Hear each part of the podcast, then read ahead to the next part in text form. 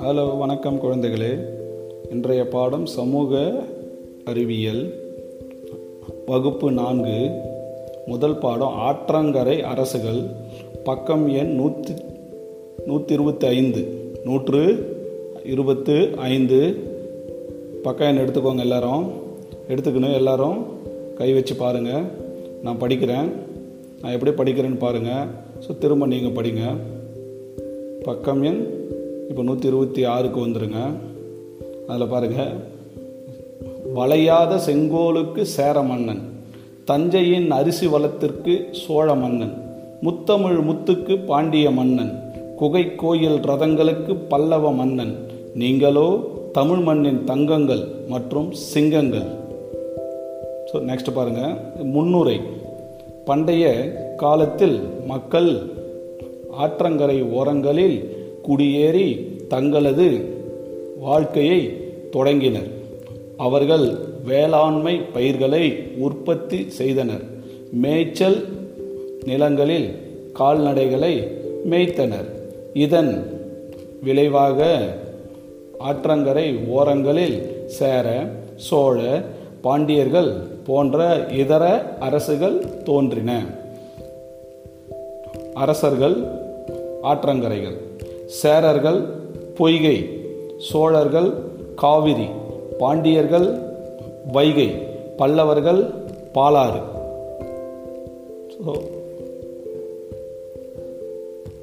சேரர்கள். மூவேந்தர்களில் சேரர்களே முதன்மையானவர்கள். இவர்கள் பொய்கை ஆற்றங்கரையை மையமாக கொண்டு ஆட்சி செய்தனர்.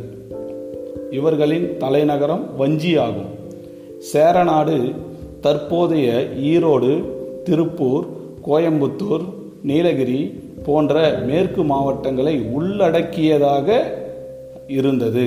கேரளாவும் சேரநாட்டின் ஒரு பகுதியாக இருந்தது.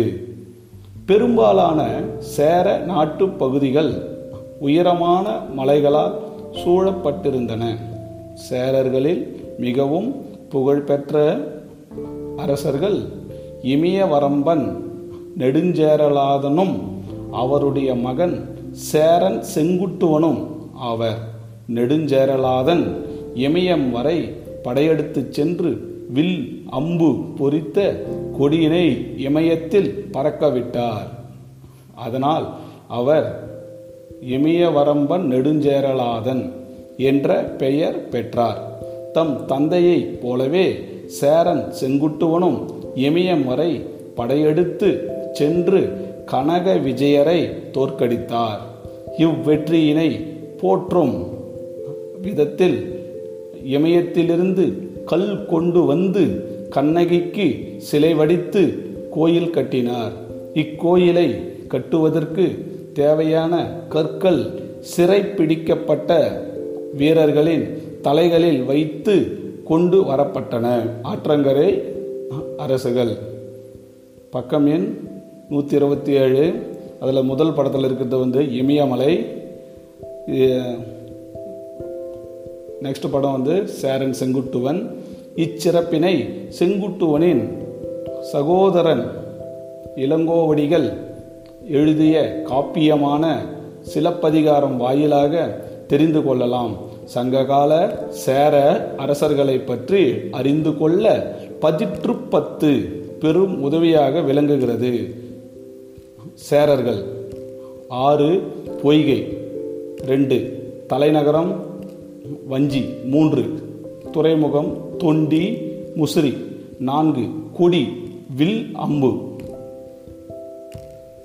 நெக்ஸ்ட் இது விடையளிக்கிறதுக்கெல்லாம் வந்து விடைகளை எழுதி உங்களுக்கு வந்து வாட்ஸ்அப்பில் அனுப்புகிறேன் நான். அந்த குரூப்பில் நம்ம ஸ்கூல் குரூப்பில் நீங்கள் அதை பாருங்கள் நெக்ஸ்ட் சோழர்களை பற்றி பார்க்கலாம்.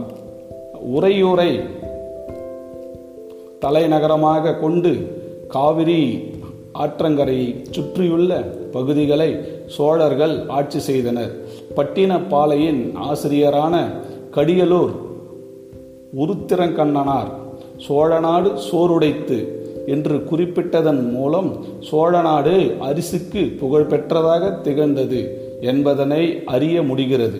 திருச்சிராப்பள்ளி தஞ்சாவூர் புதுக்கோட்டை நாகப்பட்டினம் திருவாரூர் பெரம்பலூர் அரியலூர் கடலூர் ஆகிய இன்றைய மாவட்டங்களை உள்ளடக்கியதாக சோழ பேரரசு விளங்கியது. காவிரியின் ஆற்றங்கரையில் இருந்ததால் சோழ பேரரசு வளமிக்க பகுதியாக இருந்தது. அரசர்கள் தங்களது மேலான நீதி அதிகாரத்தை பயன்படுத்தி ஆட்சி செய்தனர். சோழர்களின் புகழ்மிக்க அரசராக திகழ்ந்தவர் கரிகால் பெருவளத்தான் என அழைக்கப்பட்ட கரிகால் சோழன் ஆவார் மிக இளம் வயதிலேயே அரியணை ஏறிய கரிகாலன் தமது திறமையான திறமையாக ஆட்சி செய்தார். அவர் இளம் வயதினராக இருக்கும் பொழுது அவரது எதிரிகளால் சிறை வைக்கப்பட்டார். மேலும் அவர் சிறை வைக்கப்பட்டிருந்த அறை எதிரிகளால் தீ வைத்து எரிக்கப்பட்டது. இத்தீ விபத்தினால் தமது காலில் ஏற்பட்ட தீப்புண்ணின் விளைவாக பின்னாளில் கரிகாலன் என்று அவர் அழைக்கப்பட்டார். மேலும் தமது இளம் வயதிலேயே ஒரு முதியவர் போல் மாறு வேடமிட்டு ஒரு வழக்கினை தீர்த்து வைத்த பெருமையும் கரிகாலனையே சாரும். இன்னைக்கு இந்த பக்கம் வரைக்கும் படிங்க. போதும். திரும்ப திரும்ப கேளுங்க. நல்லா படித்து வைங்க. அதுக்கடுத்து உங்களுக்கு இதில் இருக்கிற நான் டிக்டேஷன் வேர்டு கடினமான வார்த்தைகள் எல்லாம் வந்து உங்களுக்கு வாட்ஸ்அப்லேயே அனுப்புகிறோம் அடுத்த பதிவுகளில் நான் சொல்கிறேன் நீங்கள் அப்படியே வந்து கோடிட்டு வைத்து நன்றாக படிங்க. மற்ற பகுதிகளை அடுத்த வகுப்பில் பார்க்கலாம். நன்றி குழந்தைகளே.